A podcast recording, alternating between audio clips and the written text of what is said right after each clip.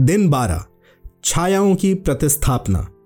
अब जो बातें हम कह चुके हैं, उनमें मुख्य बात यह है कि हमारा ऐसा महायाजक है, जो स्वर्ग में महामहिमन के सिंहासन के दाहिने विराजमान है। वो उस पवित्र स्थान और सच्चे तंबू का सेवक बना, जिसे मनुष्यों ने नहीं, परंतु प्रभु ने खड़ा किया है। इब्रानियों आठ अध्याय, उसका एक और दो पद। इब्रानियों की पुस्तक का मुख्य विषय यह है कि यीशु क्रिस्ट, परमेश्वर का पुत्र, केवल सबसे उत्तम और अंतिम मानवीय याजक के रूप में पृथ्वी पर की याजकीय सेवा की प्रणाली में उपयुक्त रीति से सम्मिलित होने के लिए ही नहीं आया था।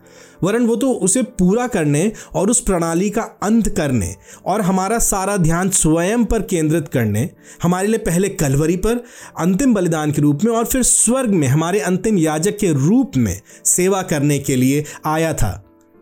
पुराने नियम का तंबू और याजक और बलिदान छाया मात्र थे। अब वास्तविकता आ गई है और छाया हट गई है। यहाँ बच्चों के लिए क्रीष्ट आगमन का एक चित्रण है। और हम में से उनके लिए भी जो बच्चे हुआ करते थे और जिनको स्मरण है कि वो आभास कैसा हुआ करता था। मान लीजिए कि आप और आपकी माँ किराने की दुकान में एक दूसरे से अलग हो जाते हैं और आप डरने लगते हैं और घबराने लगते हैं और आपको नहीं पता कि किस मार्ग पर जाना है। और आप गलियारे के अंत तक दौड़ते हैं और इससे पहले कि आप रोना आरंभ करें, आप गलियारे के अंत में भूमि पर एक छाया को देखते हैं। जो कि आपकी माँ के समान प्रतीत होती है। यह आपको वास्तव में एक आशा से भर देती है। परंतु अधिक उत्तम क्या है?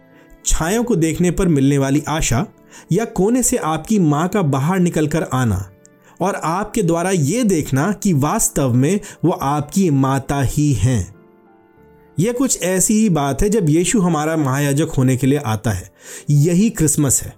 क्रिसमस छाया को वास्तविक वस्तु से बदल देता है। जैसे कि माँ के गलियारे के कोने से निकलकर आने पर एक छोटे बच्चे को सारा चैन और आनंद प्राप्त होता है। इस विषय पर अधिक जानकारी के लिए इस पुस्तक के अंत में पुराने नियम की छाया और क्रीष्ट का आगमन नामक परिशिष्ट को देखें।